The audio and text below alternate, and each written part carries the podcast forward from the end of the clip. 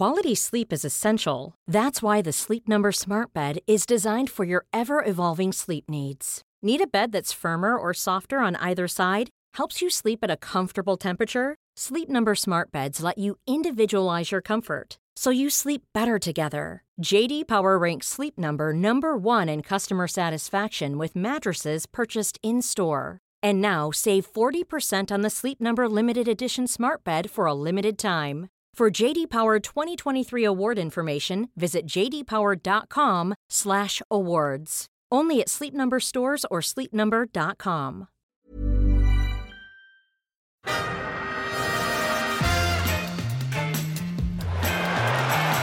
Ahí va a llegar el gol del Arsenal Ozil. Marca Mesut Ozil.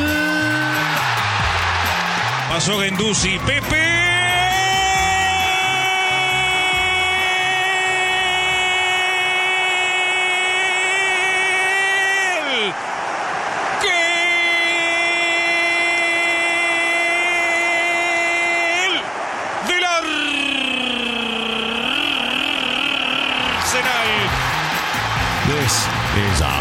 Arscast Extra. Hello and welcome to another Arscast Extra. As always, with James from Gonna Gunnerblog. James, goodly morning.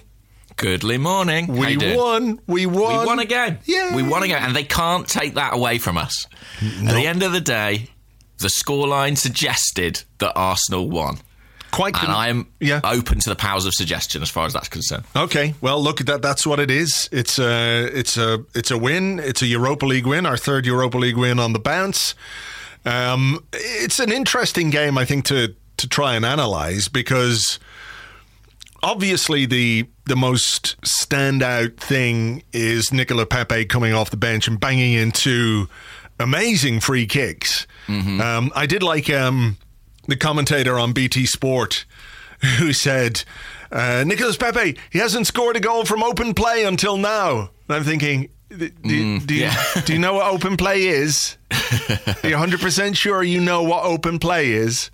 Yeah, I guess if it had been touched off to him, we could have counted it as open play. But uh, alas, that still eludes him. But yeah, I suppose that is definitely the the standout feature of the match. Yeah, but there are other things and there are other uh, elements and aspects to the performance that, that we will obviously touch on. So, wh- where do you want to start? Do you want to do you want to start with the good stuff and head into the bad, or start with the bad stuff and and head into the good? So we start like this, and then by the end, we've got everybody in a crescendo of positivity and upbeatness until such time as we talk about other stuff. Um, No, I, that's not how I want to leave them. I want to leave them sad. I want to leave them on the floor. I know I, my my inclination would be to start with the good stuff, particularly in the case of Pepe, because I really feel like on Monday night it was kind of a very much a nearly night for him. Yes. and for him to then sort of get his night so soon afterwards is great, and I'm sure to him a, an enormous relief. Absolutely. We, you know, you know what's been interesting. We've heard like, um, since he arrived, and obviously he hasn't hit the ground running. It would be fair to say it's taken him some time to adapt, and and common sense tells you that that's that can happen with players. And we heard, you know, Bergkamp took seven games to score. Thierry Henry didn't score until his ninth game. Robert Pires, his first season. Well, there's this myth about Robert Pires' his first season being absolutely terrible. It's not. You know, he didn't have a terrible first season at Arsenal, but it would be fair to say that it took him some time to get going um, in, in his first year in English football. So, you know, by those standards, if players like that can take some time to get used to English football and get used to Arsenal, um, you know, Pepe should, of course, be granted. I mean, granted that kind of um, what's the word I'm looking for here? That kind of understanding. But we, the football world has kind of changed a bit since then, and I don't mean just how the game is played, but but the way we talk about the game because we talk about it all the time now, all the time. It's seven days a week, and you know, here we are doing a podcast, and I write a blog every day of the week. You know, I'm not saying I'm not part of that, but that is a factor, and so when a guy arrives for 72 million pounds and you know he he struggles for form and he also misses a sitter in the last game and people people start asking questions and start saying you know have we have we signed a dud here? And you're going no, come on like just give it a bit of time. It felt like he needed something to just kickstart his Arsenal career. And I'm hopeful that what he did last night is exactly that. Yeah, I don't think it's wrong to have concerns or doubts about how a player's settling in, especially given in the last few years we have signed certain players, you know, maybe from Liga or other leagues who haven't settled as anticipated and given what was paid for him. I think the encouraging thing with Pepe has always been the stats have always sort of borne him out. The stats have always kind of justified him. He's been involved in a lot for Arsenal, even if it hasn't resulted in the end product that we would like to see. Uh, and last night, you know, he was kind of all end product, really. I mean, two fantastic goals. And the main thing is, I think, what that will do for his confidence. You know, that is a difficult mm. thing to quantify in numbers, but he uh, he he has looked a little bit. Mm, he hasn't always looked like a star. He hasn't always carried himself like a star. And maybe last night there was that slight sense of him feeling like he's really arrived at Arsenal and at the Emirates Stadium. And, and I actually think you saw that in Sheffield as well. There was a bit of swagger to his play that is very welcome to see. And I, I think even after he scored the first free kick, you know, he he kind of went up a gear, and he, he, probably doesn't score the second one if he doesn't score the first one, kind of thing. His confidence was high at that point, and tucked it away the top corner. So they were great goals, particularly the second one. I yeah. thought that was a really outstanding. Second one was superb, and, and let's not forget as well that he did create. Uh, a good chance for Rob Holding as well with a, a free kick delivery, which he headed yeah. at the keeper. The keeper made a save. So let's his set piece delivery was in general a lot better than it was on Monday when yeah. his corners were quite disappointing. Mm, so the first one we have Lucas Torreira. There's a conversation we might have in a couple of moments' time as to exactly how we're using Lucas Torreira, but but there he is bombing forward towards the opposition box, just where you want your um, most natural defensive midfielder, of mm. course. Mm. But that's a, a, a separate conversation. He gets hauled back free kick from a position where you know you're you're you're uh, willing to have a go, but quite often you don't you don't uh, you don't see players score from there. I was slightly reminded of one that maybe was it Mesut Ozil scored against Liverpool a few years ago from somewhere. Oh, maybe it was a bit so. maybe it was a bit more central. Ah, um, uh, maybe yeah, I remember one. Yeah, no, yeah, that's that rings. But it sort of went into that side of the that side of the goal. And he was helped, I think, by the goalkeeper. He just, as Pepe hit the ball, took a step to the left because he thought he was going to go over the wall and mm. couldn't get back in time. So I think he was slightly helped by um, by that. But like, I don't want to take anything away from it. Um, it was a big goal at a big time in the game. He'd only been on the pitch four or five minutes. Um, replacing Lacazette so you know he was thrown on to to make a difference and he did yeah, I mean, it's one of those, you know, if you're being harsh on the goalkeeper, you say he, sh- he shouldn't be beaten on that side, but he yeah. still finds the side netting essentially from 30 yards. So it's a great strike regardless. And I think to a certain extent, he's gambling that the goalkeeper's going to make that move, you know, and, and they often do. So it comes off for him. Mm. And yeah, it was a great moment. I mean, I, I have to say, my expectations weren't enormous when he was stood over that free kick. And when it when it hit the side of the net, I was absolutely delighted for him. Mm. So, what were your thoughts when he was standing over the second free kick? Because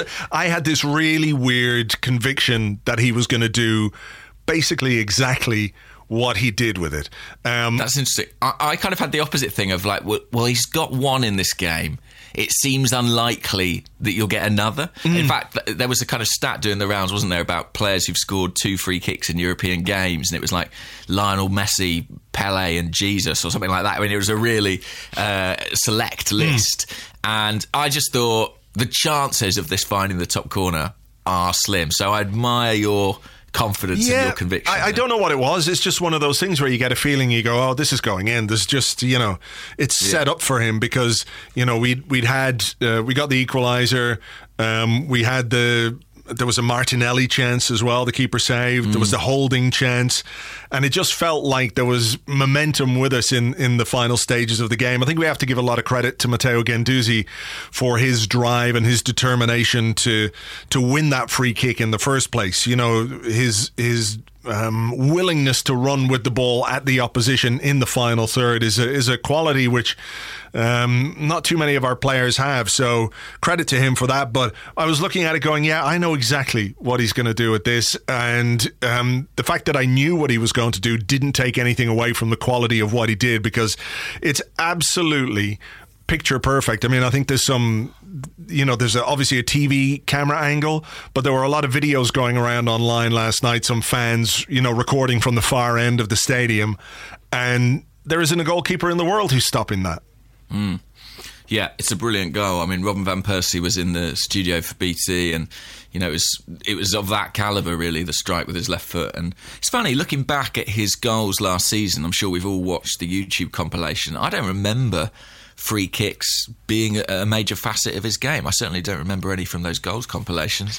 I know he scored a lot of penalties for mm. Lille, but you know that's a, another another weapon in his arsenal that he has brought to the fore yesterday. Yeah, and an interesting one because you know obviously. Uh, we've had players who've been sort of specialists with free kicks. Like people would have put Van Persie as a kind of a free kick mm. specialist.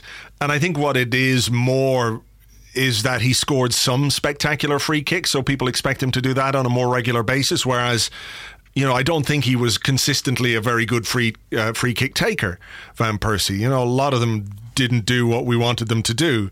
Um, mm. Whether it's something Pepe can do on a regular basis, I don't know. I thought it was very interesting as well um, from Opta Orbinho saying they don't have a record as you know in their database of an Arsenal player scoring two free kicks in one game. That's how rare that occurrence is. So for him to come on with 15 minutes to go in a game in which we're trailing 2 1 and not playing well, to do that is extraordinary. And I mean it in the very literal sense of the word. It is extraordinary. I mean, we just don't see it. Yeah, you probably won't see that again uh, for a long time. And uh, yeah, I mean, it, it, it, it's interesting because we have a few players who've scored free kicks. Aubameyang scored one the other day. I remember Lacazette scoring one uh, in Italy in the Europa League last season. Pepe scored a couple there. I wouldn't necessarily term any of them as specialists, but judging by what we saw last night, I mean, Pepe's got to go to the front of the queue because they were two fantastic strikes. Well, depending which side of the the goal um, you're at, True. you know, obviously there'll be some that suit. Uh, that suit a right-footed player more. Um, do you think this is something that he will now kick on from? Uh, because it must be, regardless of you know what Emery said. You know, Emery said before the game. You know, players need patience um, as one of the only things that Unai Emery said this week that I agree with. But he was quite right when he talked about Pepe needing some patience and some time to adapt to to English football.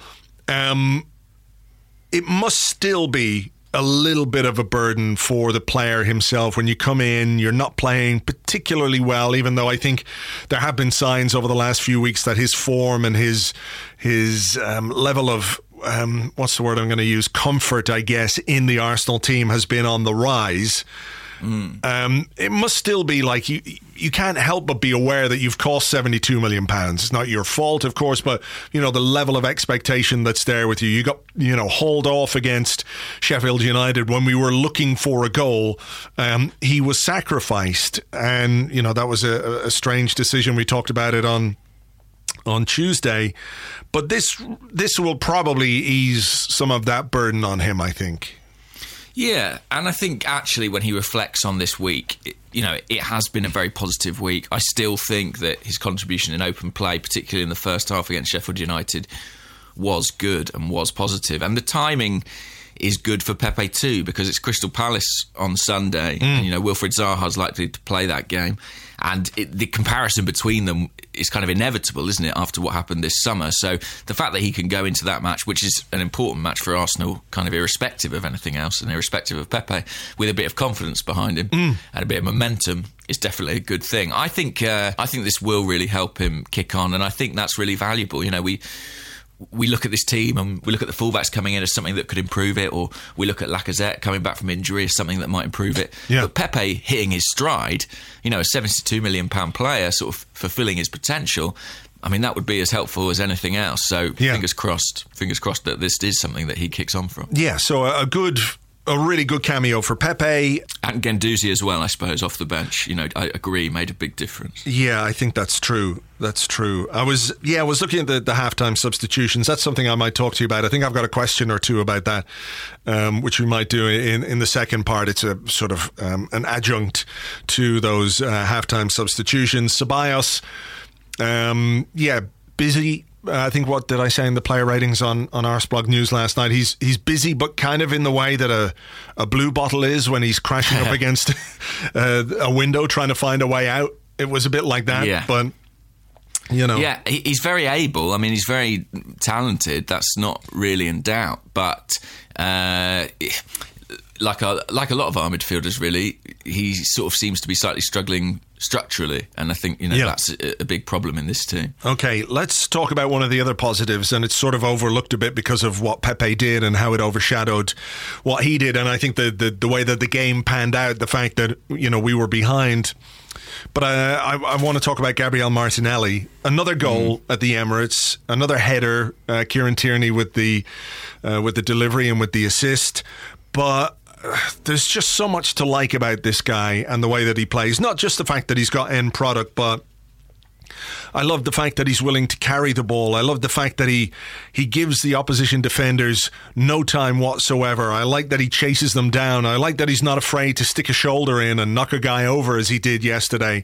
You know, he he, he slid in quite early in the game and made a tackle. Maybe he might have got a yellow card from a different referee, but even late in the game when we were searching for something, he was often the guy who was trying to drive the team forward, which is a lot for an 18 year old to take on their own shoulders. And I was really, really impressed with him. And I think he is somebody who is potentially pushing for um, Premier League football.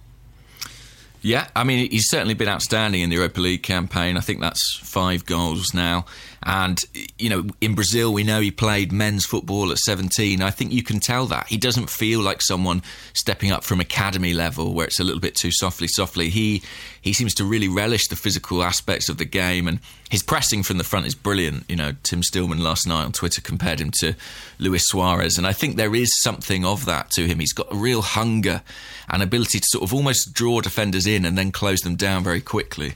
I think one of the best compliments you can pay him is that the Arsenal defenders they talk about facing him in training and what a nightmare it is. Rob Yeah. Holding said as much last week, and then I think last night Kieran Tierney said, "I love playing, I love playing with Gabby. I hate playing against him," and that tells you really what an, what a pest he is for an opposition defence. And I think at, at that age to be showing that responsibility, to put be putting in that work. You know, and he steps up every time. He scored another goal last night, another good header. I think the goalkeeper was a bit stranded. It was a great delivery from from Tierney, but yeah, he is going really from strength to strength. And I must say, he switched into that centre forward role last night. I know he started in his his preferred position really on the left hand side, but I do see a, a centre forward in him. I, I Hmm. think that he has every every quality you could really look for in a, in a modern centre forward. But you know, wherever he plays, he's a he's a really exciting prospect. And Yeah. as a, you've got to tip your hat, I suppose, to the the transfer team. They appear to have got one right there. Yeah, absolutely, absolutely. He is he is uh, he's really good fun to watch as well. Um, so yeah, that that was uh, the other big positive on the night for me. I suppose aside from that, you know, there wasn't a great deal in the performance, and we might touch on some of the other bits now in a second. But if I'm looking at positives, and if I'm looking at things that that sort of um, give me a bit of hope, it's 90 minutes for Holding, 90 minutes for Bellerin, 90 minutes for uh, Kieran Tierney, 90 minutes for Emil Smith Rowe, uh, Alexandre Lacazette getting um, minutes under his belt. I don't think he was particularly good last night, and I, I didn't like his um, his his theatrics. I didn't think that was Yeah. good, but I thought that sort of that's was in some ways um, a sign of how desperate we were because we weren't playing well, and it was well, how the hell are we gonna how the hell are we gonna get something from this game? was very wound up. I thought almost almost from kickoff. Actually, Yeah, Like did he- you did you see the bit where I think the ball fell to Martinelli inside the box and he was absolutely within his rights To have to a have a shot, shot, yeah. and he had a shot and he dragged it wide and Lacazette went crazy at the back post as if he was unmarked and just waiting for a tap in when there were defenders around him. I don't know how Martinelli could have got the ball to him realistically. Um, he did seem a bit tetchy, didn't he? Yeah, he was wired. He was really wired from the start of the game, and maybe it's just because he was back. I think he had a record this season of scoring in, in both his starts that he'd made, and maybe he was you know desperate to maintain that and force his way into the team for Crystal Palace on Sunday. Uh, but it, things didn't quite come off for him. I, I didn't think he was quite as bad as some others did. I thought he had some. He, he showed some moments that I think show what he can bring to the team. That Yeah. ability to hold the ball, and there was one turn uh, in the first half that was particularly great. Took him away from a couple of players, but you know he looked a bit rusty, and I think. I think he sensed maybe that goal wasn't going to come, and that played into the frustration that led to him throwing his hand to his face and all that, which I agree was, you know, uh, unnecessary. Really, there was uh, there was a, the slightest of touches, but nothing to make him react in the way that he did. No, no. Um, right. I mean, so um, anything else that you would point out as a positive from the night? Um, just trying to think. I mean, I suppose only that we came from behind. We did rally to win, and the strange thing about this Arsenal team is that they almost seem to be better in that circumstance when they're chasing. Uh, not at Sheffield United, granted, but if I think of the Spurs game, the Villa game, uh, and actually thinking back to last season, I think maybe it was the case in the, the win over Spurs in the North London derby. There's a sort of slightly odd quality to this team that when when they're chasing it at home, it's I don't know if it's that the, the handbrake comes off to borrow a Wengerism, but it's sometimes when they're at their best. Um, Yeah, look, I, I can see where you're coming from. I'm not sure that a guy doing something that's as rare as hen's teeth, uh, you know, which is what Pepe did last night by scoring two free kicks, is is necessarily Arsenal at their best. I think we were a bit more dangerous in the in the last 10, 15 minutes, but you would expect that. You know, it's it's how you weigh that up against the fact that you're two one down against a team like Vitória in the first place. You know, um, naturally you're going to have to go for it a bit, and naturally you're going to have to shake off some of the um, perhaps instructional conservatism that that this team um, plays with for the most part. Um, but yeah, look, you know, when you're behind and you come back to win, you have to give the team credit, and you can talk about character, or you can talk about moments of individual quality. I think, which Yeah. are are a bit more relevant, I think, than than trying to touch on an intangible like like y- your mindset or your character or your you know mental strength and, and all that kind of stuff. What we got yesterday from Pepe was two superb moments of, of individual quality. What we got from Aubameyang in the Aston Villa game Villa was game, yeah. was was a great piece of individual quality. I can't remember what was the second goal. What was the second equalizer in the Villa game? I was there. And I uh, can't penalty remember. was it? Was it? uh, Pepe's Oh, it was Pepe's penalty. Yeah, and again After that came from dribble. Yeah, yeah, that run from Guendouzi. So, uh, so that was it. Um, you know, Yeah, again, I suppose that's right. I suppose it's individual quality, uh, kind of rising above a, a bit of a tactical mess, really. Yeah. So we went 1 0 down very early. I don't think our defenders, Kieran Tierney in particular, covered themselves in glory with that one. Um, Yeah, he was kind of he was kind of at fault three times in the same goal. Unfortunately for him, he's kind of was beaten to the guy, then didn't get back at him, Yeah. and didn't make the block. It, it, it was uh, uh, one of those where you think maybe that is a bit of sharpness missing Yeah. from his game. Um, and that was the first goal Emi Martinez has conceded. I saw, I think Charles Watts posted this on Twitter since uh, Stoke scored against him in 2014. Jon Walters. If only he'd been in goal every game since then. Rather Sorry, than first goal he's conceded at the Emirates Stadium for Arsenal. I must be clear. He's, I know. Played, he's played games on other elsewhere and conceded goals I in the last I five know, years. I know. Um, so look, we, we we conceded that. Um, it felt sort of uh, strangely inevitable when the guys on, on TV said that the guy who scored was a former Tottenham Academy player. It was like, oh, of I know, course, yeah. of course he is.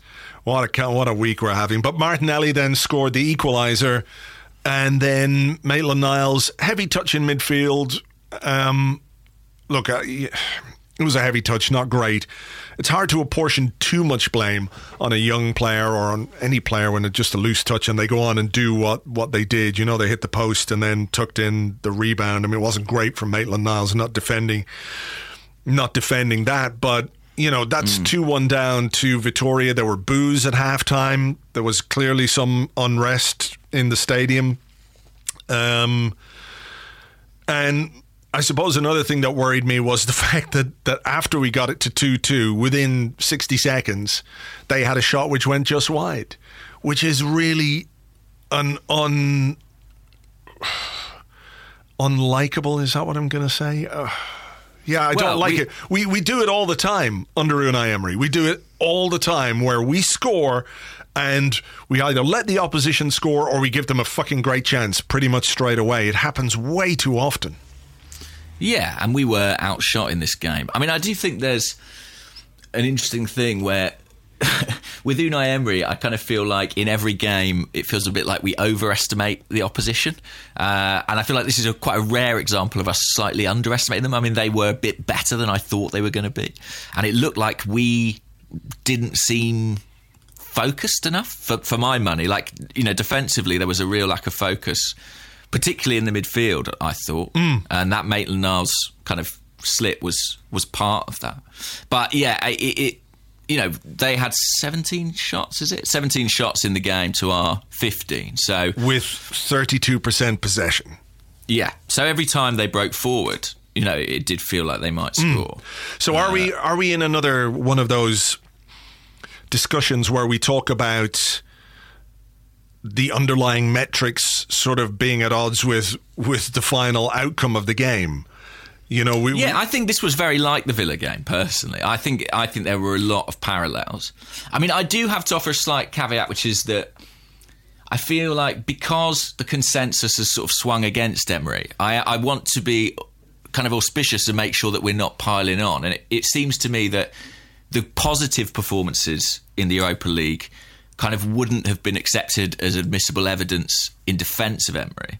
So I kind of feel like a, a not great performance in the Europa League game where we haven't played our proper team isn't the strongest evidence against him either. Yeah, yeah. Look, I mean, if I can't pretend or won't pretend to say that a Europa League defeat would, I'm not going to say bother me, you know what I mean? But but I've been quite clear about what I thought we should do in the Europa League, and that's play kids, and, and with that comes the the inherent risk that that maybe your performances aren't going to be as um, convincing as you might like. The weird thing is, is that the games that have been most enjoyable this season, the two games that, that have been most enjoyable were Standard Liège and Nottingham Forest. One Europa League, one Carabao Cup, where these young players went out and played with, with so much freedom and panache.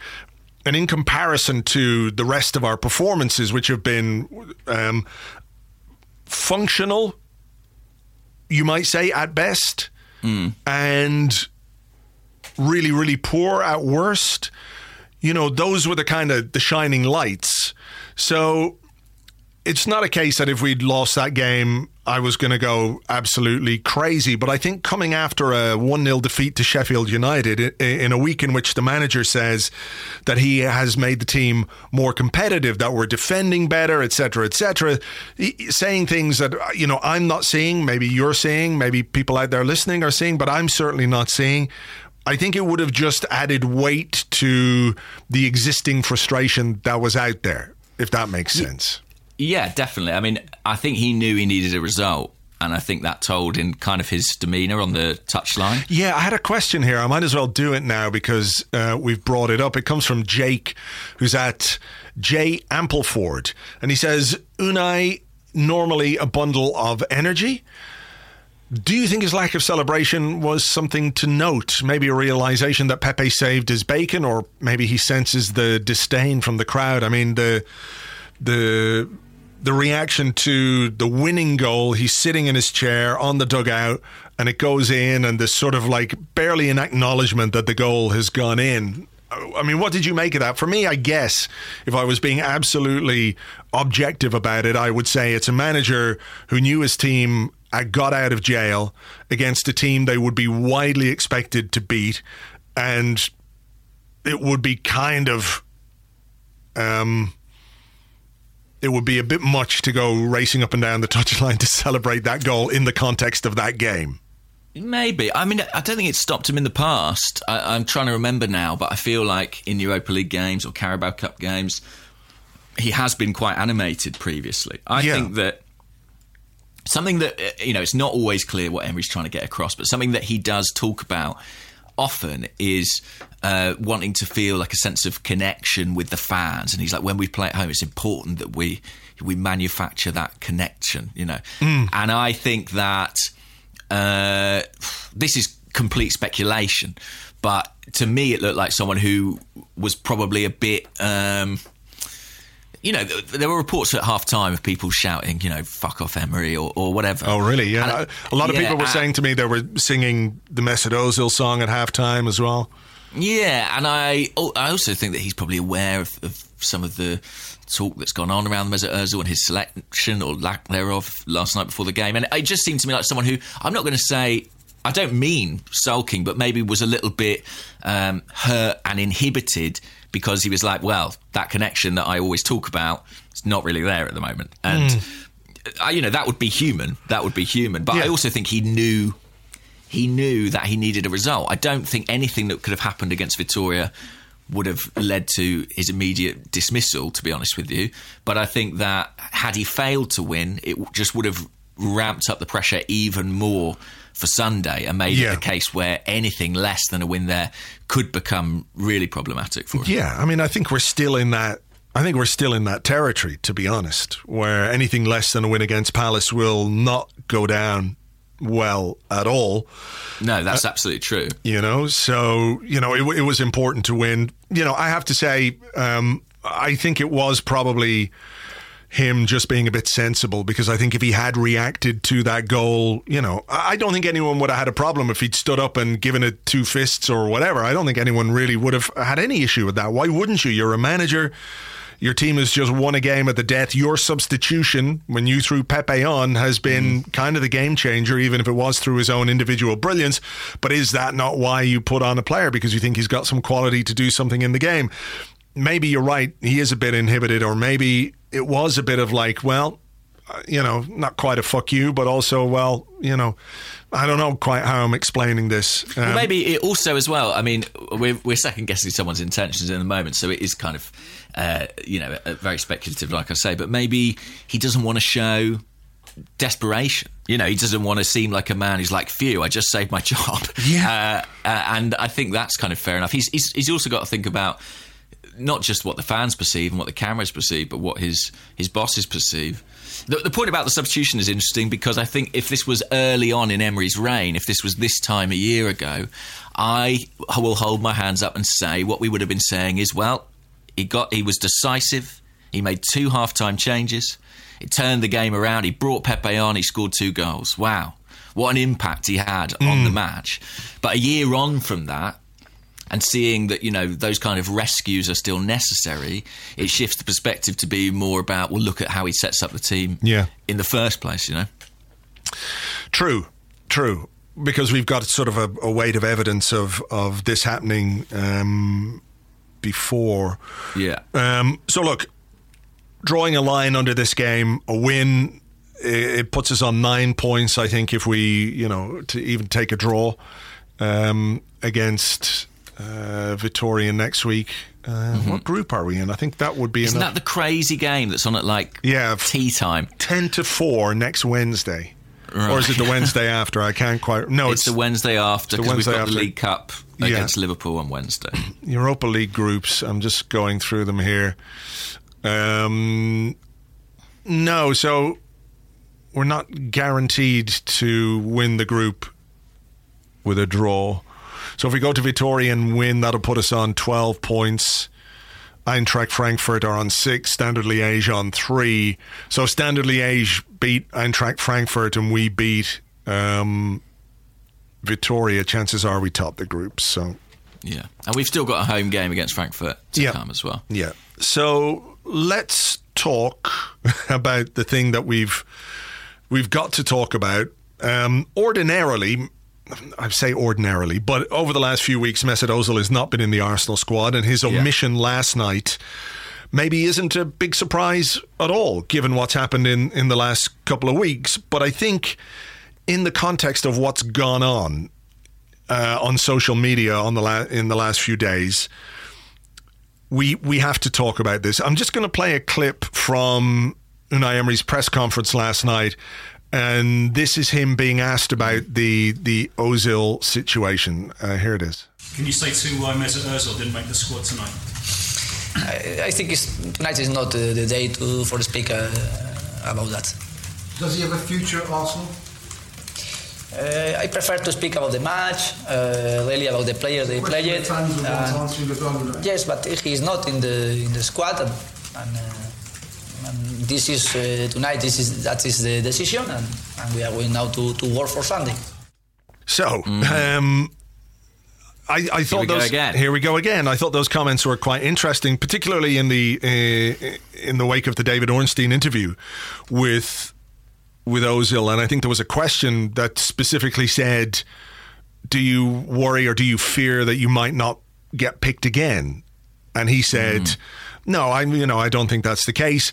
The question directly to Emery last night about uh, Ozil, does he have a future? You know, the easy answer there is yes, of course he has a future if he keeps working hard. Blah blah blah. You know that kind of that kind of manager swatting away. Um, but just in What do case, yeah, go on. just just in case people haven't seen uh, and don't follow Mesut Ozil on social media. Yeah. I know people can sometimes dismiss social media as this sort of thing that isn't really representative of real life, but you know we have to take this into account here. We have Ozil on Wednesday, the day before the game, posting a picture from training. He's kind of got this uh, eyes closed, ha ha ha, smile on his face, sort of like um, almost like a Bond villain who's just delivered his verdict to James Bond before he, you know, slices him in two with the lasers. Like, I expect you to die, Mr. Emery. that's kind of exactly what it's like. But Yeah. but but there you have it. You have that. But we we can't be blind to the fact that um, on his Instagram or on his Twitter or whatever, basically all the Arsenal squad liked that photo. Mm-hmm. That's a reality that we have to deal with. It could be just a case that they're liking a photo by their mate, but you know, there it is. It's it's out there. Um, Fifteen minutes before kickoff last night, he posts another picture. Uh, this time of himself, he's not looking in any way maniacal. He's there with uh, with Robert Pires, and who wouldn't want to take a picture with Robert Pires if they could get one? Not even Mesut Ozil is immune to the dreamy charms of of Bobby. Um, and he says, trained with this AFC legend this morning. Strong arm emoji, love emoji. Always a pleasure to see you, my bro. Best of luck for the match now from both of us. And that's directed at Arsenal. And he- look, it feels like this thing is getting personal. There was some doubt in my mind when I saw the "You Make Me Laugh" um, picture. I was I was like, is he really talking about Unai Emery here? Is that what he's talking about? Maybe he's maybe it's an in joke we don't get. And then he's left out of the squad again. We get those comments from Emery, and it's clear that that's that's what it's about. Yeah, and I mean, uh, an, an, an aspect that you didn't mention there is that Arsenal are obliged to hold open training before Europa League games.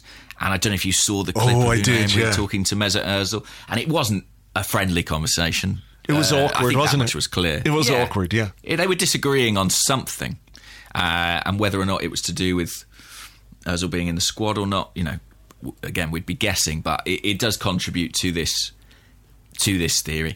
I, I mean, I think my perspective is slightly different because I I look at it and I see an incredibly slick piece of PR operation Yeah, yeah, from yeah. Ozil, Yeah. and I look at Emery and think his PR is terrible. Like in a battle of communication and PR with fans, there's only one winner there.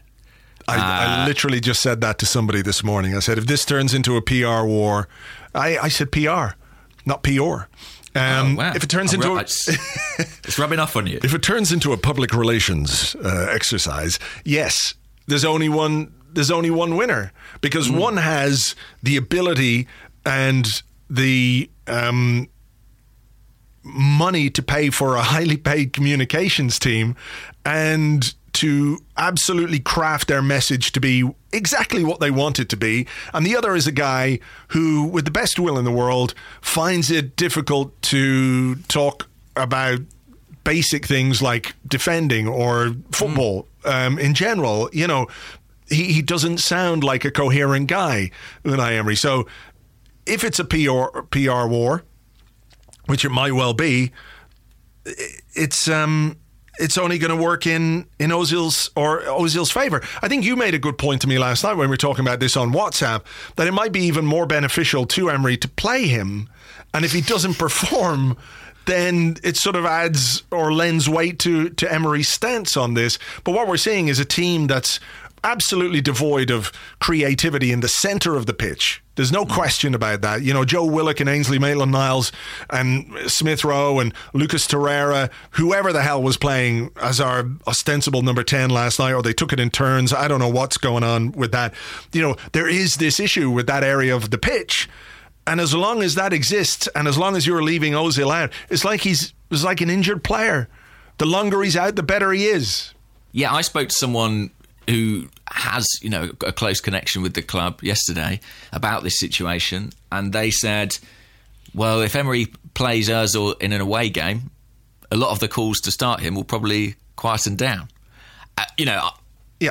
that's there is a there is a case that he's almost hurting himself, Emery, by not picking him, um, because the groundswell of support around Özil and what he might contribute to the Arsenal team grows weekly with every mm. week that Emery doesn't get that kind of performance. I mean, th- I think the other side of that coin, though, is what if he plays him against Vitória at home in the Europa League, quite a cushy fixture, bit like Nottingham Forest against home. Özil plays well, mm. sets up three goals. Then Emery will feel like, oh, fucking hell, I've got to play him in the Premier League. Oh now." no! He- Imagine having to play a player who's capable of, you know, adding something to your team. You know, I, I Yeah. do see your point. I do see your point. but he's like, clearly decided that he doesn't want to do that. You yeah, know what I mean? and look, I think most people, whether they're a fan of Mesut Ozil or not a fan of Mesut Ozil, could still compartmentalize that performance and say, well, it was the Europa League at home against Yeah. a, a slightly weak. did the Forest game. Yeah, exactly. In in which he was fine. I mean, I don't think he was particularly brilliant in the Forest game, but you know, you couldn't say Ozil playing well against Vitória is all the evidence you need that he should be starting week in, week out, right? I, I don't think that's I don't think that's true, but maybe that is something that, that Emery is afraid of. I mean, do you do you think this is now either a point of principle with Emery or something personal? Because it feels to me like this is now getting personal between the two. You know, if if if Ozil is playing this kind of social media game, which he and his people know very well how to play, and I'm not saying he doesn't have a point. You know, I'm not suggesting that either. No. It's just that from Arsenal's perspective, for this thing to be bubbling on, where are we now? Like, when did it first start to surface last year with, with Emery and Ozil? Probably Oh, around September. Yeah, Early the on, was it couple of months of the season. the West yeah. Ham game? I think it might have been, which could have been maybe the second game or of the season. I can't remember. Anyway, really was, early on. Was he brought off against Chelsea? Was that in our second match? Was that it? Or he, or he didn't start in that game? Let me have a look here. I'll just go back. We Um, lost to Chelsea 2 1, was it, Henrik? 3 2. Three two. He came off in the 68th minute against Chelsea. Our next game was West Ham at home, which we won 3 1, and Ozil wasn't in the squad. And the story was that there was a bust up in training. Mm. And that was the So that's when it all 25th started. of August 2018.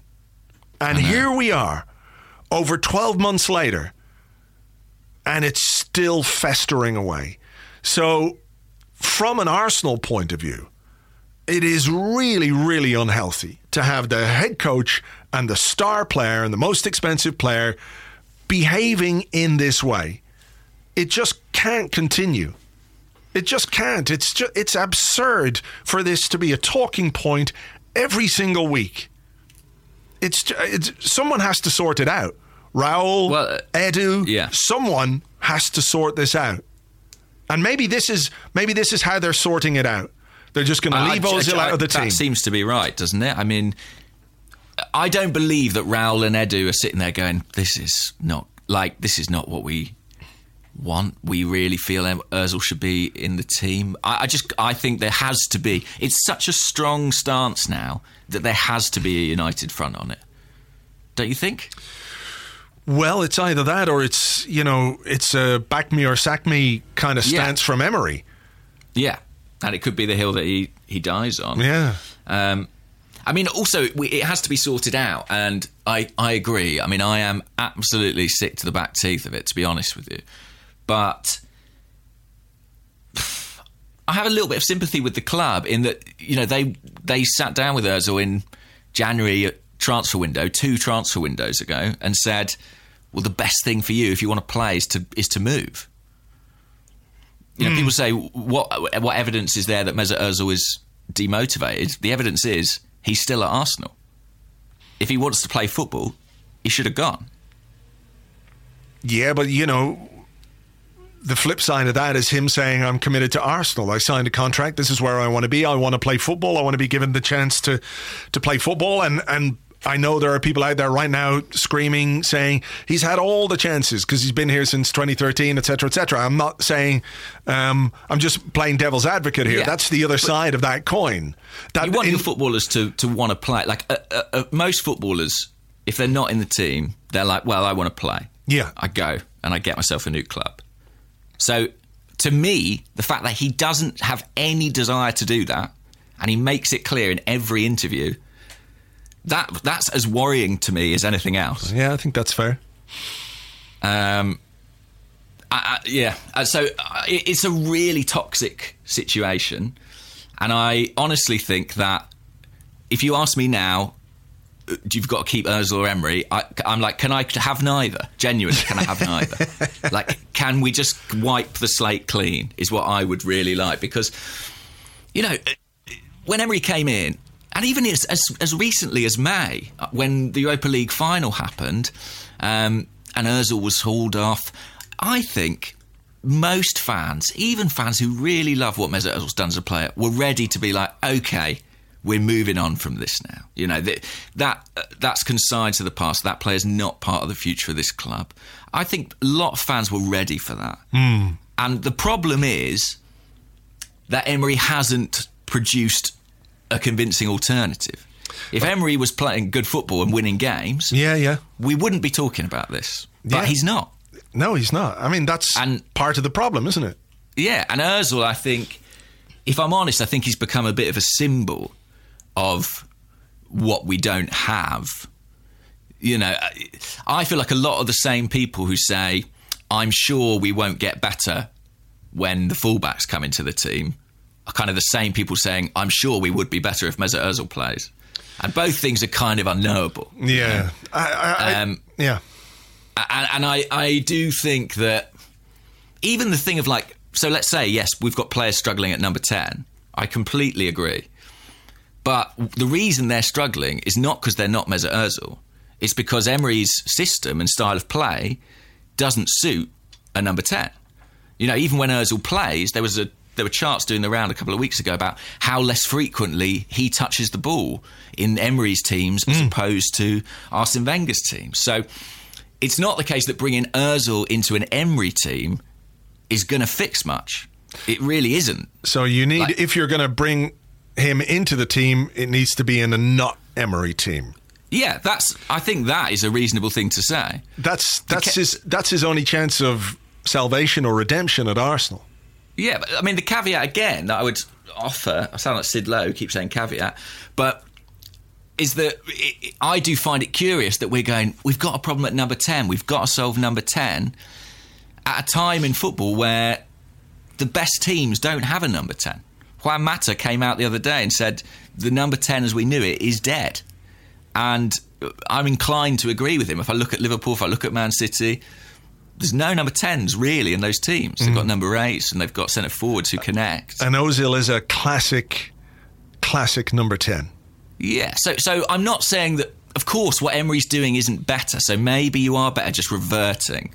But I'm not sure that the end goal of where we want to be for Arsenal involves Ozil either. So I, I, I genuinely mean it when I say I honestly think the best thing would, would be for both to go. That's really my opinion. Yeah. Um, and, and maybe that's, uh, I have to say, bound up in that is probably a lot of frustration at how many times we've had to talk about this and how sort of just unpleasant and needless it is. And I agree, it does feel like a personal issue between player and coach at this point. It does feel like that. Yeah. And what's frustrating as well is that we have we don't have the insight. Like we can't we don't we can see a footage of two men talking to each other and it not going well, but we don't know what's said. And when it gets to the point where Unai Emery is, is you know back playing a straight back with, it's not the time to talk about that. It becomes impenetrable to us, really, doesn't it? Yeah. Um, Yeah, look, for all go on. Sorry, just for all Mesut Ozil's, I thought was interesting and revelatory. To a certain extent, he said exactly what you would expect him to say. You know, Hmm. uh, I, he's not going to go. Yeah, yeah, I, haven't been turning up for training. so I, I don't. It's really hard at this point, and I Yeah. and I like I'm not stupid as well. Like I, I've made it clear, I think Arsenal as a club need to move on from Mesut Ozil. That's my that's my personal stance. Do I think Mesut Ozil uh, would not improve the team that played yesterday in the Europa League? No, I, I don't think that. Of course, like you know, of course, Mesut Ozil is a better footballer than some of those other footballers we've got out there. Yeah. Look- Um, look, the thing about it is he's 31 Yeah, and you know, he's not a man for the for the future, really. Unai Emery, I don't think is the right man for Arsenal. My position on this hasn't changed since we lost 1-0 to to Sheffield United and particularly the Watford game. You know, my mind is is made up on that. I think it's um, you know, as a club, we need to to find a different direction. So it's whether or not there is the the willingness at a club level to to do something about these things, and and quite what. I mean, it feels like. I wonder what they would do. You know, would they hold out some hope that a new coach could come in and just get another six months, nine months out of Ozil in certain games that could that could make us better? I, I don't know. It's um, Yeah, uh, it's possible. I mean, I'll tell you this: it looks easier to get rid of Emery than it looks to get rid of Ozil. yes, I think he's really dug his heels in and said, I- "I'm going to stay," and he's not, you know, he's not motivated to move for any particular reason. Um, and you know, you can't force him to. You, it, to sack Mesut Ozil, given what we're paying him a week, would be Would- would cripple the club. Yeah, but you can't. You can't. You can't do it. You don't do that. Football clubs don't do that. They, the only way you can sack somebody is for gross misconduct, and even that, Well, sorry, let's is, say to pay him off then. yeah. But I mean, off. nobody's. You don't do that because what you've got, I suppose, is is some kind of an asset. You know, whether it's completely depreciated or or otherwise, he is some kind of an asset. But I But think we're not, he's not an asset if he's not playing, is he? That's well, the that's thing. the. This is the whole thing. This is the whole Yeah. thing. How do you generate or or or or tell anyone there's there's value left in this guy if you don't play him either? So, are they trying to freeze him out and force his hand? It doesn't feel to me like Ozil is in the kind of mood, or him and his um, camp are in the sort of mood where he would allow himself to be frozen out to the point where he's going to say, "Oh fuck it, this is too much. I'm going to go." It would be just. It feels a bit like he'll just go, "Yeah, fuck you, pay me, just keep paying me," because I, you know, the longer it goes on that he's out of the team and we don't play good football or we lurch from one bad result to another, the more he seems like a credible idea to make things better, which Of he might well do. He, he might, might well, well do. do. He, he might well do, and I I completely get that. You know, he is he is the icon of the alternative to Emery. Hmm. Um, I think if you replaced Emery tomorrow, I think it's very possible that the new manager you hired might go. I'm not sure Ozil is the guy I'm going to build my team around. I think, it, but as long as they did it in a way that was clear and had a plan, and I guess was didn't make your eyes bleed watching it. I think most fans would be reasonably cool with that. Like, of course, there's like a mad, you know, minority fans who are like Ozil over everything else, but that is not most Arsenal fans. Most Arsenal fans just want the team to be good. You know, Yeah. And if that's got Ozil in it, great. And if it hasn't, well, so be it. But as long as we're good, then that's fine. But we're not good at the moment. So I, I have sympathy. I would pick Özil in a lot of home games. For all I think he's not the man for the future, and I would have tried everything to get rid of him, probably to get him off the wage bill. Now that he's on the wage bill, I wouldn't be. I would only be freezing him out if I had any hope that it would make him leave. But nothing that has happened in the last eighteen months makes me think that. Mm. Would you I pick him on? Don't would you pick him on see- Sunday against Palace? I don't know if I would against Palace actually, but I would have against Vitória. Let's put it like that. I, and I, Palace, I think. Mm, no, I think I wouldn't. I think I would go with the front three of Pepe and Aubameyang and Saka, and then a midfield three behind. But would you pick him? I don't know that he's match fit enough. I mean, that becomes the problem at That, this stage yeah, now. it's self perpetuating. It's it's a problem. Would I have him on the bench? Absolutely. If we needed a goal, Yeah. and we needed something to to bring creativity to midfield, absolutely, I would. And I feel maybe like some of the players would like him to play as well because uh, I I wonder what the likes of.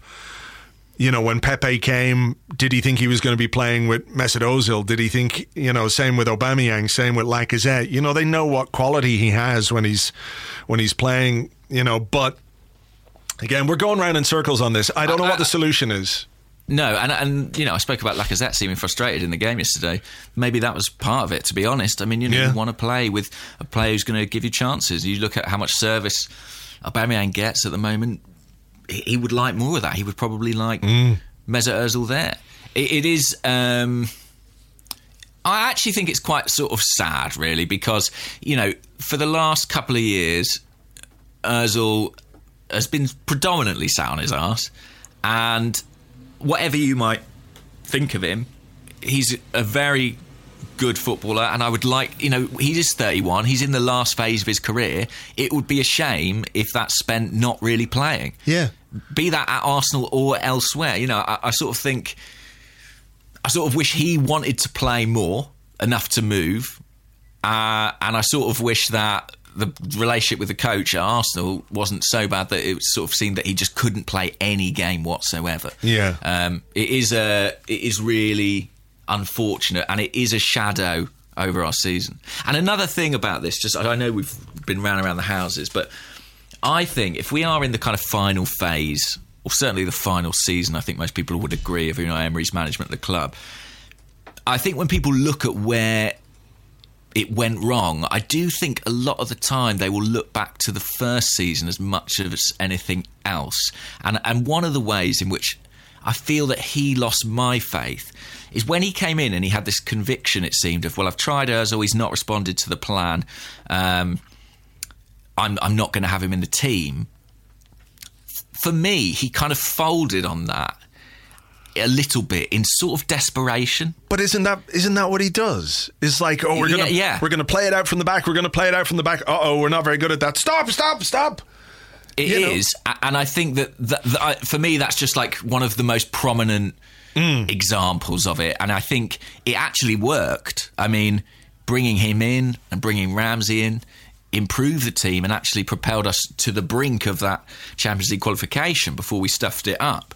Um, so I think it was like, oh well, maybe that's good management from Emery. You know, he kind of he he motivated those players in those circumstances. But to me, it was a guy who had come in with an idea that I was ready to believe in and ready to be like, okay, this is new, this is different, this is a plan, this is progression. But then when trouble came, had to find a shortcut and had to find an alternative. And at that point, I think the idea of Emery as someone with a philosophy kind of disappears. Yeah, your strong moral stance Um, Yeah. makes way for expedience. And that has continued with Özil, you know, in terms of naming him one of the five captains this season, or taking him off the Europa League final, but then talking in pre-season about how he's a big part of the plans, and this kind of flip flopping uh, on this issue is emblematic of how Emery has flip flopped on a, a, a number of big issues, Yeah. and, and you know, even recently, saying a week ago, Özil's training well. You know, it's like, well, what are we supposed to make of that? I mean, does it mean something else has gone on since then? Was that just bullshit? Is that correct? But Emery's crazy? I mean, it's really, really hard to interpret. Yeah. Yeah, That's probably enough about that, isn't it? it probably is, but I think it's one of those things. It, it does feed into people's perception of Emery as well. That, Yeah. that even if he did have a strong stance on what his objection was to Ozil, he sort of flip flopped on it, and it's not convincing. And after that, people sort of lose trust. If if you go, you know, between A and B, and then you go to C, and then you're back to A again, you know, what are what are people supposed to think? I think he realizes that now and he's digging in, but he's digging in at a time where it's hurting him. Dig, Do you know what I mean? Like, dig up, Unai, dig up. Yeah, I mean, honestly, he. I think that he's he recognizes almost that he's flip flops, and he's like, Yeah. I can't be doing that anymore. This is it. This is my decision. And unfortunately, it's come at a time where results and performances are eluding him, and so it looks it looks ugly for him. Uh, Boy, oh yeah. boy. But this isn't the last time we've talked about it. As much as I'd love to believe it, it of course it's not. No, it And I was asked yesterday, will Mesut Ozil play for Arsenal again? And I absolutely think he will. That's my opinion. So there you go. Okay, well, we'll see. We'll see. We Time will see. Tell. We'll see on Sunday. We'll see on He'll be Sunday. captain. He'll be captain. Oh God. Anyway, look, we better leave it there. That is part one. Um, nearly an hour. 59 minutes and 50 seconds. Let's see if we can keep it up to f- oh, the full hour. Okay, here we go. Part two's coming up right after this. right after this.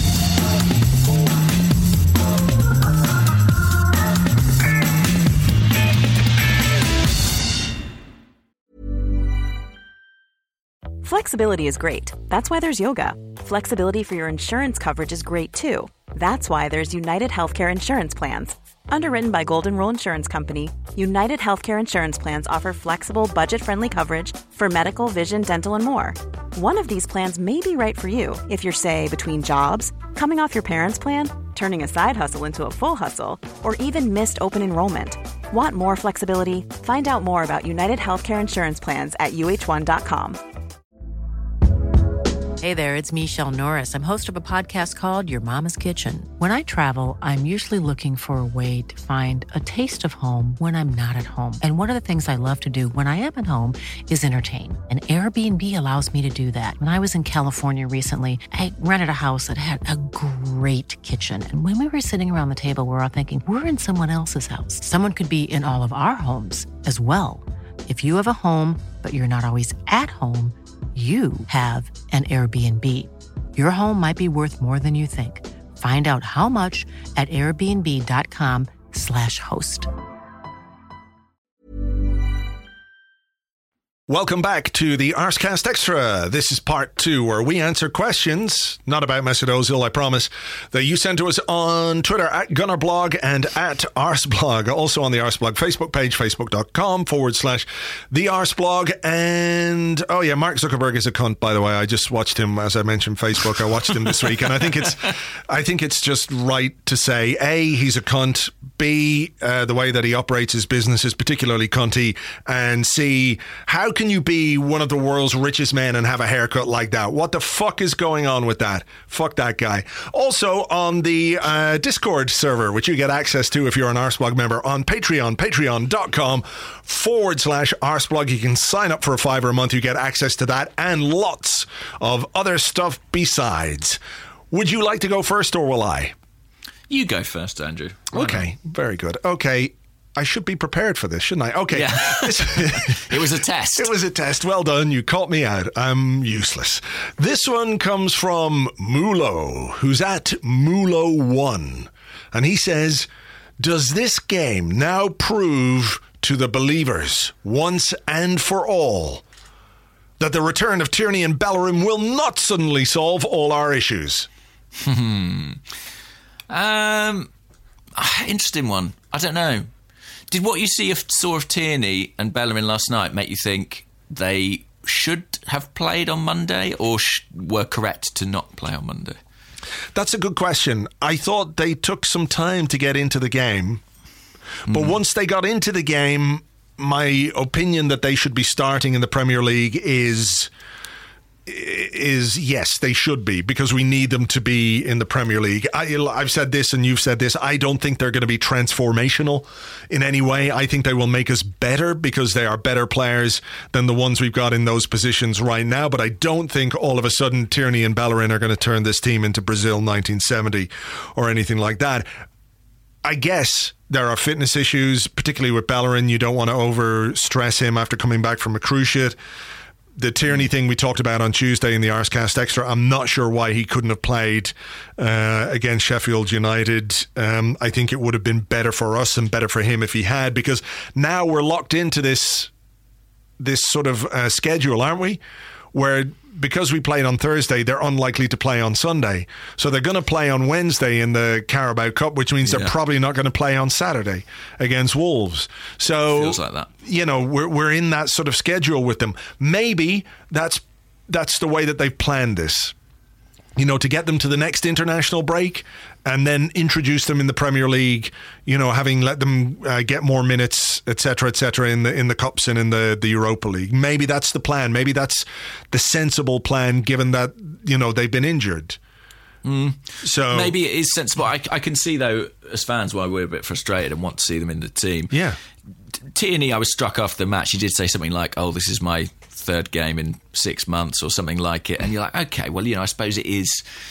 You know, it's not like he played a vast amount of under 23 football and then stepped up to the senior team. But I can't wait for them to get in there because, you know, while I agree they're not going to transform the team, they are going to add a lot. There were a couple of moments last night that made that stand out to me. One was Tierney's delivery for Martinelli's goal. I mean, I don't think I've ever seen Kolasinac sort of clip a cross in like that um, from a deeper position. Low and hard. His, low and hard. Yeah, it's just not his game. He gets he gets the ball and it goes low and hard, and it feels a bit hit or miss. Tierney really can cross the ball, and that is a weapon we don't really have in this team. Uh, the other moment actually was. I think it was just in the build up to Martinelli's shot in the second half that was saved. It was Mustafi actually who played a what, through ball. What a good pass that was, yeah. A really good pass from Mustafi that Bellerin raced onto and pulled it back. And I just thought, God love Callum Chambers. He's never going to be able to do that. And having that capacity in the right back position will be beneficial. So, I mean, I saw after the match, Martin Keown was like, you know, obviously Tierney had cramp at the end, so he's not going to play Sunday. And Van Persie was like, cramp goes in two, two days. He could play Sunday if he has to. And it, but it just doesn't feel like the mm. way we're approaching it with these players, does it? No. And you know, to, to answer the question, I don't, I don't know that it like conclusively proves that we're not going to be amazingly um, better all of a sudden with those two in the team. I think most people would understand that that bringing in two fullbacks is not going to be the sort of catalyst for for everything else to fall into place, particularly as we have got issues elsewhere in the pitch, and those are in midfield, which is why I'm going to ask the next question uh, which comes from AFC Alex, who's at Ali Basket. And he says, I read Gunnerblog's comments on Torreira. Maybe you can elaborate on that. Do you want to just tell people what you were talking about with Torreira? Yeah, just quickly on the fullbacks, it just struck me that mm. the, both the moments I picked out were attacking moments. And I'm more confident that they will improve us as an attacking force than they will defensively. As we saw last night, you know, we conceded 17 shots from a low amount of possession. But when talking in midfield, what I was talking about was Torreira. I mean, the midfield yesterday were really in that first half. It was a disaster. I thought Torreira alongside Willock. They absolutely took us apart. But do you think that's where? I mean, let me just go back and look at the live blog here. Um, I'm just gonna bring up a, a a moment that that caught me. So it was 12 minutes in mm. to the game and Torreira was playing in the front three. He was. Mm. I don't know whether they've been told. You know, you can be, you can be a bit fluid. So if the play develops in a certain way, and Maitland Niles is there, he can slot into the Torreira position in midfield or whatever it might be. But he was definitely playing as part of the front three, and I think he was trying to press from the front, which I found very odd. And a couple of minutes later, he was back in a more, in a more um, normal midfield role, you might yeah. say. So it was hard to know exactly where people were playing at times. It felt well, very I, muddled.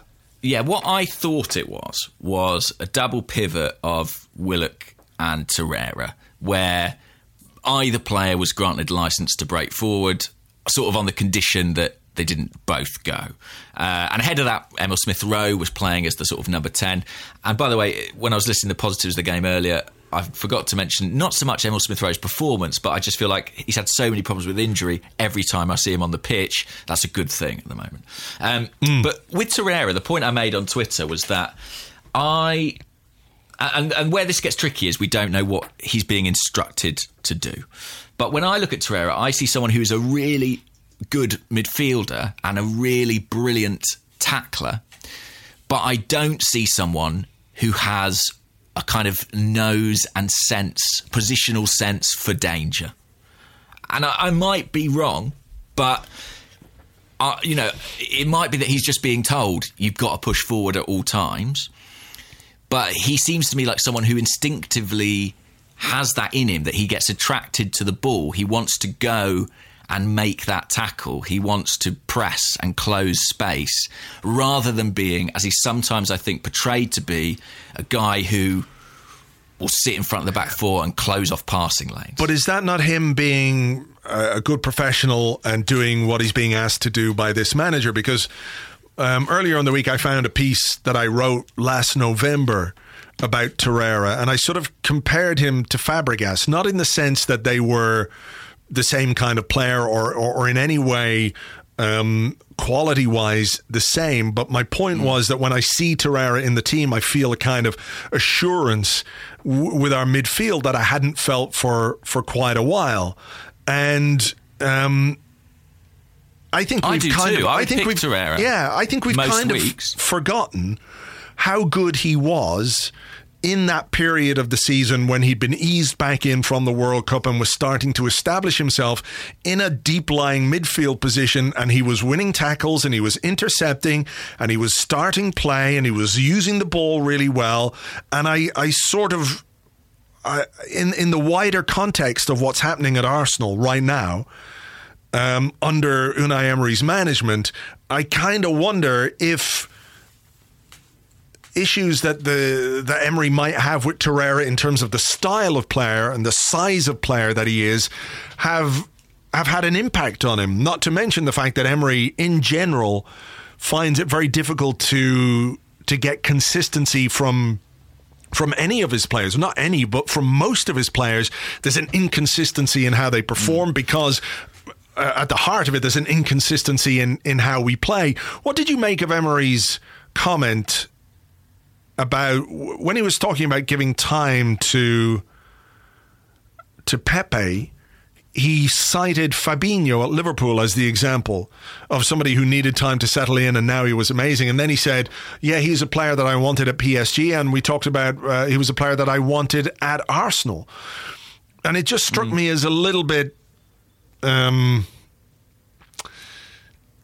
not quite a silly thing to say, but maybe not the cleverest thing to say when you've got a player like Lucas Torreira, who isn't being used properly, who fans want to see in the team, who many of us would look at and say, if you're trying to uh, concoct a midfield that actually works at Arsenal with the players that we have, using him and using Guendouzi perhaps as your pivot, or even Torreira at the base and you've got two players uh, ahead seems like common sense to me because how much more evidence do you need that with Xhaka it's it's often a problem or or we struggle to to to do what we want to do with the ball in midfield when Xhaka is there. He is a common denominator. Is I use Torreira. I just thought it was a little bit in not indiscreet but just not not smart yeah, I, I, think it probably wasn't the smartest thing to say, but I think it tells you, I suppose, about some of Emery's concerns on Torreira. I think the thing with Torreira is, I, I mean, look, memory can be faulty, and so I hold my hands up here. Like I know he played predominantly as a really deep midfielder in Italy, and I know he's played that role a lot with Uruguay. Um, with Arsenal, it's not something I massively recall him being very sort of disciplined about personally. And when I think of like what were his best moments in the first half of last season, funnily enough, the ones that spring to mind are a bicycle kick in the six yard box and a barnstorming run against Liverpool where he hit the bar from like just the edge of the area. Like, I think he's at his best for me personally when he has a bit more license to kind of be box to box. Yeah. Um, that that's just my interpretation, and I think he's a really good tackler and someone who who wins the ball really well. Um, but I think sometimes we make the mistake of going, well, therefore he's got to play in his own half. No, sure. But I mean, I, I agree with we you. need to do that higher up the pitch as well. I think there's, yeah, exactly. I think there is more to his game than just being, uh, you know, a defensive midfielder, a guy who wins a tackle or makes an interception and then gives it. I think certainly he is more capable on the ball than that. We've seen it. We've seen evidence of that. I just feel like, for me anyway, I remember those moments. I remember the run against Liverpool. Mm. I remember the goal that he scored. Was it against Huddersfield? I think late in the game to give us a, a 1 0 win. Really good goal. Fantastic technique. But I also remember him um, being in the right position in our midfield to pick the ball up, to intercept, to make a tackle, to get his body in the way, to win a free kick, you know, to stop the opposition making inroads into our half and into our final third. I remember a lot of that last season, and uh, you know, as as um, as we look at a team whose midfield is you know wide open, wide open week in week out, I just you know have a longing to see that again. Well, I, I like I say, I would pick him, and I would do it alongside uh, one of Xhaka or Guendouzi, probably Guendouzi, given the way he's playing and his form, and given the problems with Xhaka. Yes, and I, I don't, and I, and I think in a lot of those situations, Guendouzi would be the guy dropping deep to pick up the ball for, for me. But I don't understand why we don't see that combination more. And if and if you said to me, well, actually, Torreira's instruction is going to be that he's kind of the guy who sits deep and covers, then so be it. I'm up for seeing it. It's not the way I would orient it out of those two, Yeah. but it could work. I mean, what's clear is that at the moment we play with two guys who are in these Europa League games who are sort of given license to break forward as they see fit, and that isn't really working. No, no. I mean, I think, I think Clive made the point on the Arsenal Vision podcast that you, in in Xhaka and Guendouzi, you've got two guys who are basically the same in terms of the way that Yeah. they want to play. So yeah, I agree with that wholeheartedly. play one Pick of them, one. and yeah. play one of them, and the one who deserves to be in the team right now, based on what he's done so far this season, is Guendouzi. And I think the, the person who deserves to be alongside him is Torreira. Yeah. But I do think that it's not just a case of personnel, is it? Like, whatever instructions Emery is giving our midfield is not giving it shape, is not giving it um, any sort of discipline. And that needs to be imposed upon it. Uh, you know, I, it just feels a bit headless chickeny at the moment. And and I don't, for all I'm saying, I think Torreira can be an effective player at both ends of the pitch. You know, in the second half, he was playing as a kind of number 10. For me, that's not at all like how he should be used. I don't think that's right. Staffed.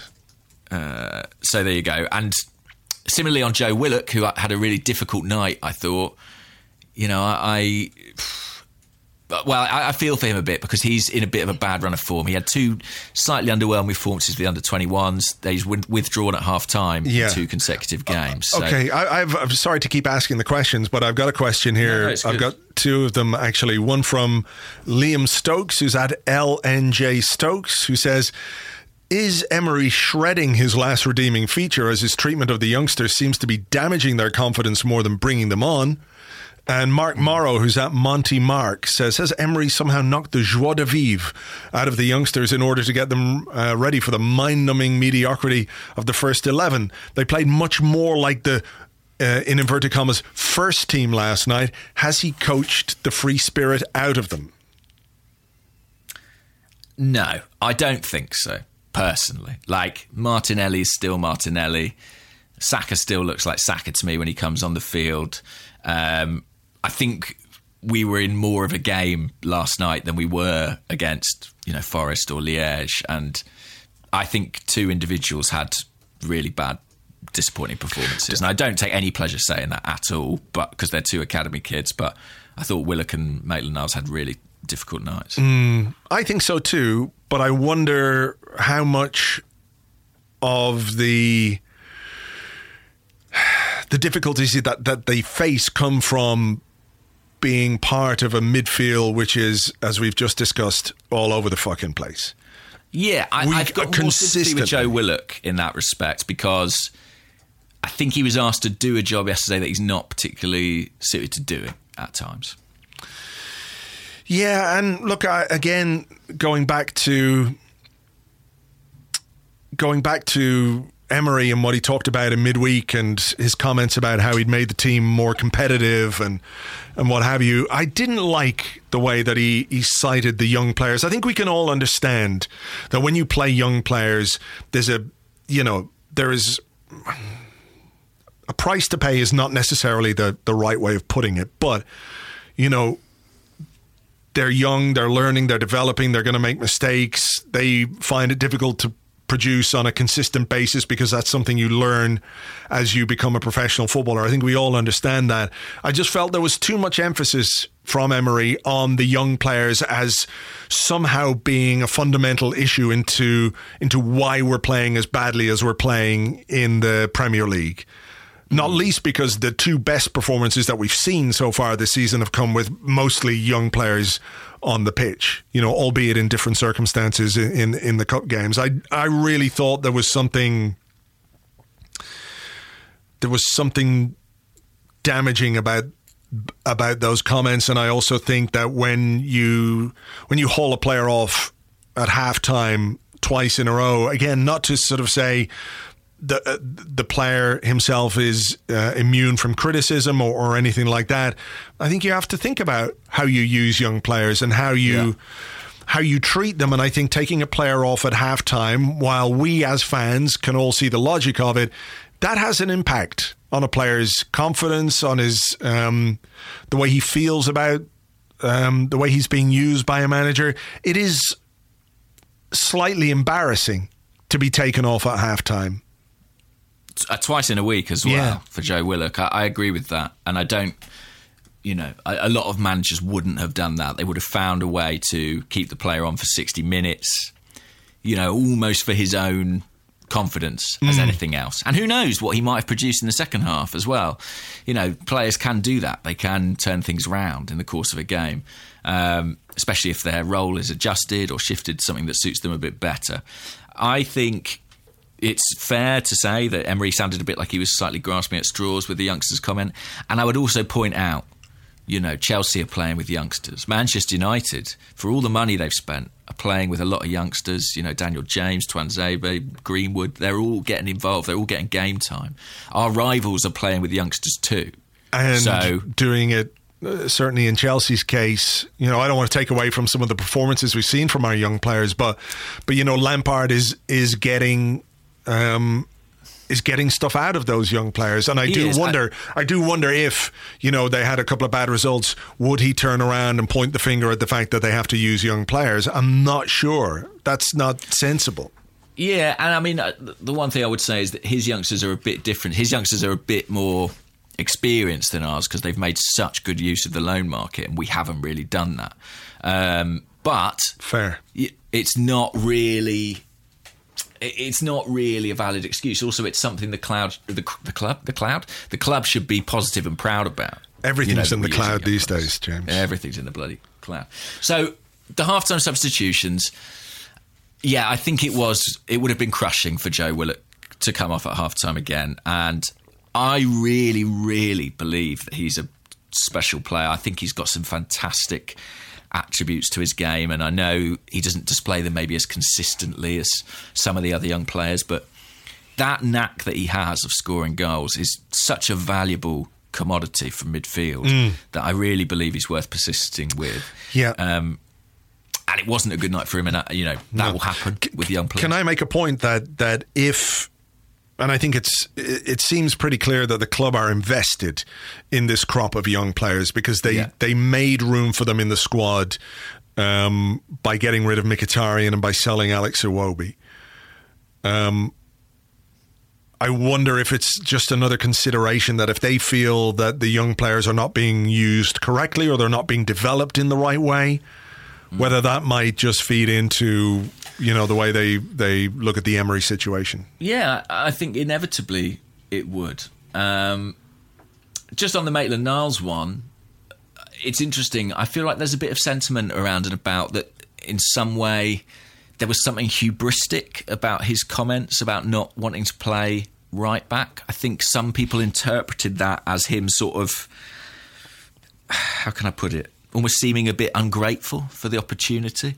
Uh, and I just wondered what your perspective was on that. Um, I don't think it was hubristic. Maybe a little bit too honest. Mm. Maybe a bit too straight talking.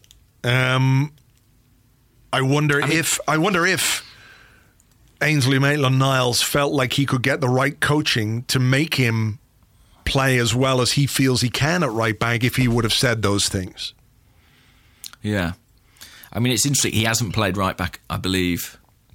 Uh, oh no, he played right back once since then in the Aston Villa game. Was pretty. I think he got brought off, didn't he? Mm. No, he was sent off. Was he not sent off? Yeah. yeah, sent off. And we haven't seen him at right back since. Um, I must say, I beg to differ with Ainsley Maitland-Niles. I I think right back really is his best shot at a career at Arsenal. Um, Yeah, it's it's hard not- to see it in central midfield. It's very difficult to see it, you know, as a winger, given the other options that we have. Like, is he going to get into the front three ahead of Pepe, Smith Rowe, Saka. Martinelli, Nelson, someone like that. Reiss Nelson? I don't think he is, and I I, I do agree with you that that uh, probably you know backup right back.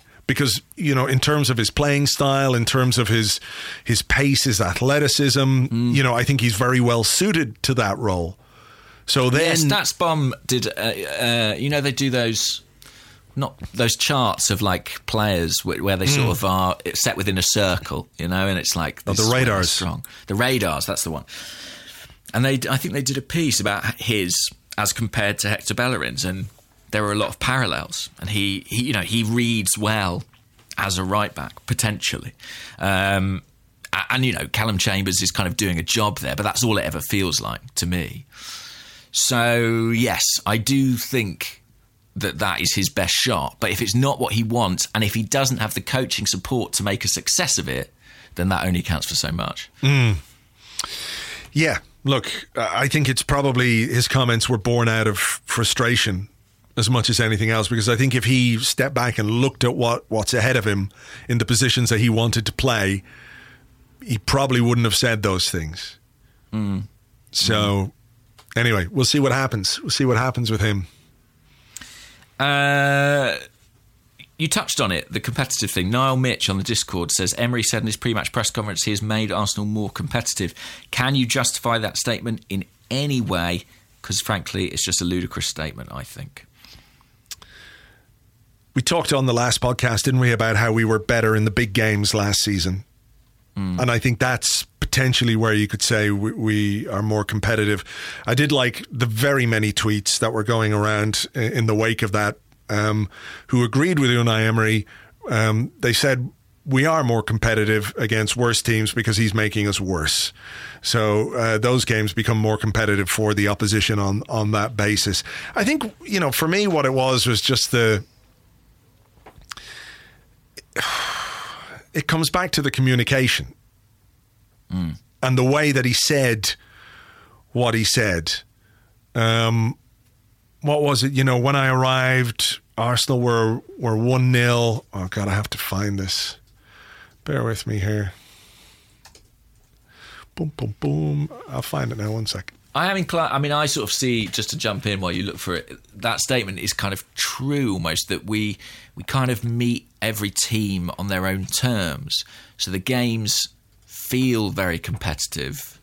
Um, Games that shouldn't be competitive yes, are. yeah. yeah.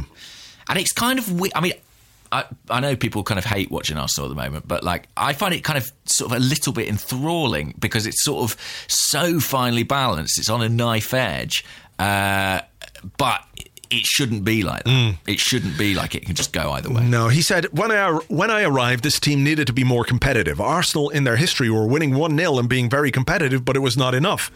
Then the process of being competitive and with improved creativity. When I arrived, the creativity was more or less good, but being competitive was worse. It was not enough. I think last year I started to improve being competitive, also with with some very good matches playing with creativity. We are being competitive with our creativity. Maybe we have lost a little, but we are going to recover that. I mean, it's just it's it sounds like gobbledygook. That's the problem. That is that is the problem. Um, Yeah. It, it- it's an unfortunate. It's one of those things where I think what he said and what we heard, or what he intended to say and what we heard, are probably slightly different. But slightly different. But y- you know, closing that gap for Emery is a problem, uh, and communication is, I think, becoming one of his biggest weaknesses. yeah, um, I've got a really heavy question Oh right. okay. really heavy, but I'm going to do this one first from Tristan Gooner on the Discord. He said, Hey, gents, I'm getting a bit worried about the theatrics. Seems like there's a lot of overacting happening. Some of the players, like Ceballos, Guendouzi, Torreira, all go down far too easily. Is this just individual players or something from the manager? I don't remember us being like this under Wenger, and there was a stat going around that Arsenal have had more bookings for diving slash simulation than any other team since the start of last season. Hmm. That's unfortunate, if true. I, I think we probably kind of have been always a bit like this. I mean, we've we we, probably just have noticed it less in ourselves. Uh, I can certainly remember certain players in the Invincibles who, you know, as much as we think of that as a very tough, strong team who weren't averse to elements of gamesmanship when required. Um, is it particularly worse? I think if it is, it's only it's only evident of a trend within football. I'm not sure I buy the idea that Arsenal are sort of worse than Like the other team, Saka one the other day. Yeah, you know, that exactly. was really, really harsh. Really Yeah. harsh. And, you know, if he tried to stay on his feet and, and got, you know, bundled the ball out of play, people would have said he should have gone down. So there's a Mm. line there, isn't there, about, you know, what's um, what's acceptable and, and what isn't. But at the same time, we look at someone like Harry Kane and we think, oh, fuck that guy, you know, for, for what he does.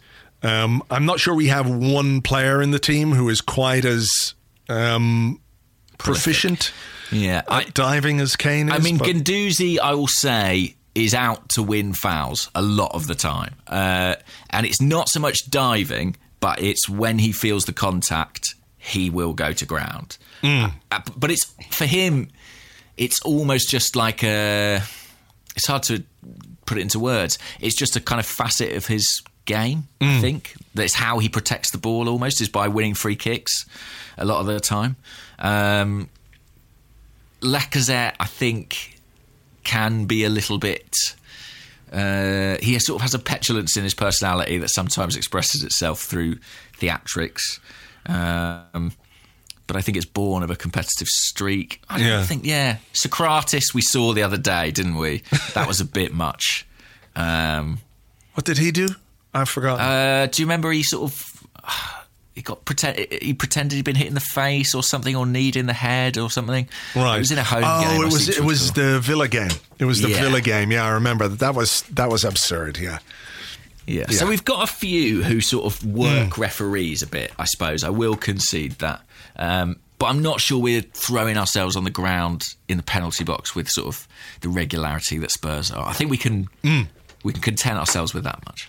Okay, here's the heavy one. I'm going to lay this on you. This is actually really quite heavy. Um, uh, it comes from good Alfie Powell, and he says, This has never happened before, but I found myself feeling like a bad fan, almost wanting Vitória to win so Emery would get the sack. I can't stand the football we're playing.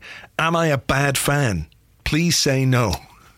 And, and just slightly um, in line with that, Joshua Matthews, do either of you feel that we were 10 minutes away from Emery getting sacked? And did this in any way take away the enjoyment of Pepe's two moments of brilliance? Did it take away from that at all? It's, a it's a uh, really interesting question. Yes, it didn't. I have to say, it didn't for me because that's I'm not in that place with Emery where I'm like, oh, you know, so desperate for him to be sacked I- immediately. But I know that I can sense that a lot of Arsenal fans did feel like that. And I think that I don't think anything that happened last night, apart from like a 9 0 defeat, could have got Emery sacked. I don't think Pepe saved Emery's job in that 10 minutes. Um, of course, it could have contributed to, to a momentum that was working against him. Um, but no, I'm not in that place. But I do empathise with that question a lot because I will freely admit there were times in Arsene Wenger's reign where I almost found myself. How can I put it? It's really difficult to put pin down.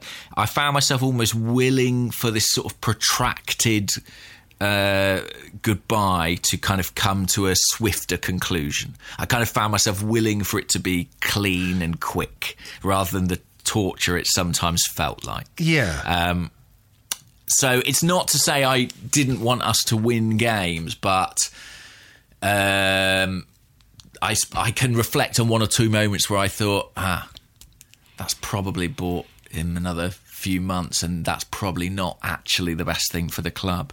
Um, so I did feel that sense of conflict. What about you? I think it's. I just think it's a really interesting place for for good Alfie Powell and I'm sure other fans to be in because yeah. I can't ever want us to lose. Just can't do it. Not in my nature. But I'm also not blind to the fact that maybe a couple of defeats would bring about a change that I would be on board with. Right. So it's how mm-hmm. you how you find the balance in that. And I think a lot of people that I talk to, like all the people that I talk to about Arsenal, my my Arsenal friends online and offline, are more than ready for that change to happen. Mm. They really are, and I, I, I, I really sympathise with that because the football is bad. There's no question about it. The football that we play, for the most part, is bad. We rescue games with um, moments of brilliance, which is exciting. You know, something like the Villa game, really exciting. Yeah, what Pepe yeah. did last night, you know, it's a last minute winner. Everything that I've ever um, understood about football tells me that a last minute winner is one of the greatest things about the game. It really is. But I can understand why some fans feel the way that they do about what's going on because I guess it's about a bigger picture or a wider picture about where we're going and how we're going to get there and how soon we start that journey. So I think it's you know it's brave to um, to sort of even talk about it.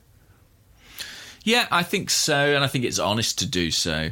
Um, I, Yeah. I, I would actually say, if you're a fan who feels like that, I would say in some ways what happened last night was kind of the perfect result. Like for someone like you, for example, because Arsenal won, but it not in a way that sort of vindicated uh, Emery particularly. Yeah, that's a fair point. Actually, that's a really good point.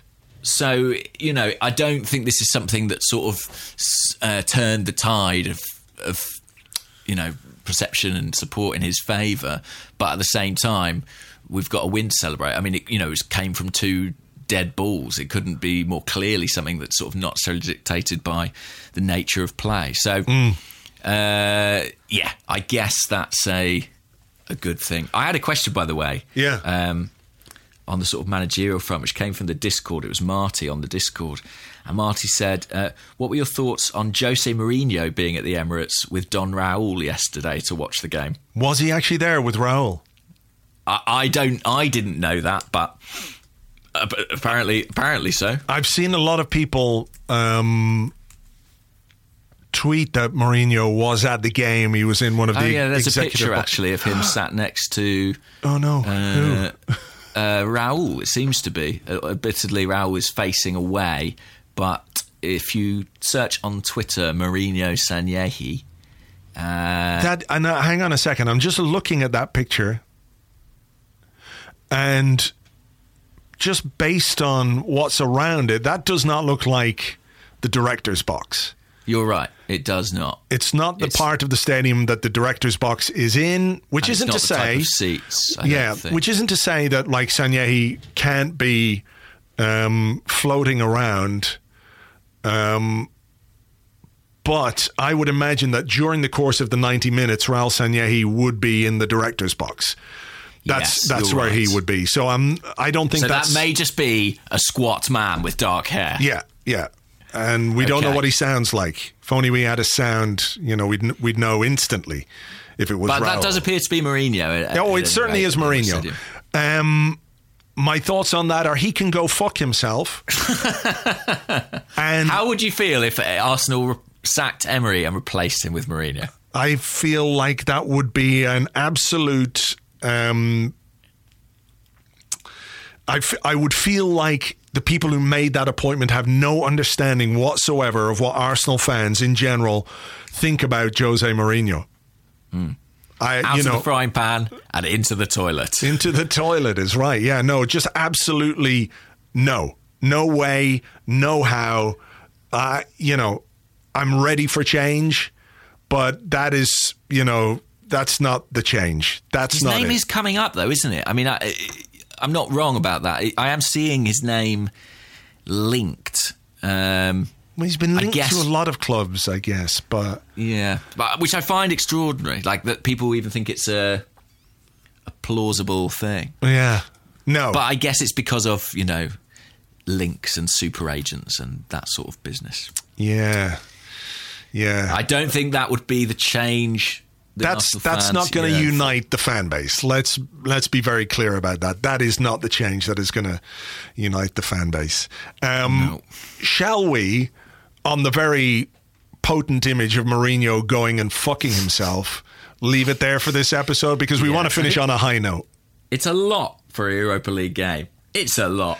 It is a So, lot. I think let's leave it there. what a club we are at this moment in time. There's just so much going on and so much to talk about. Um, as ever, thank you very much indeed uh, for being with us. Hope you enjoyed the show. Uh, please give us a review, download, subscribe the podcast, tell your friends, share it far and wide. We need all the listeners we can get because misery loves company, and uh, you're all great company. Until the next one, what are we doing next? Oh, Monday, Crystal Palace. Yeah, Mustafi that is a versus massive, Zaha. Massive game. It really is. It really is. Uh, last time it went really well, It didn't it? did, So yeah. So, crossed. yeah, let's hope we can continue that positivity when we talk on Monday in the next Arscast Extra. Until then, folks, cheers. Bye bye.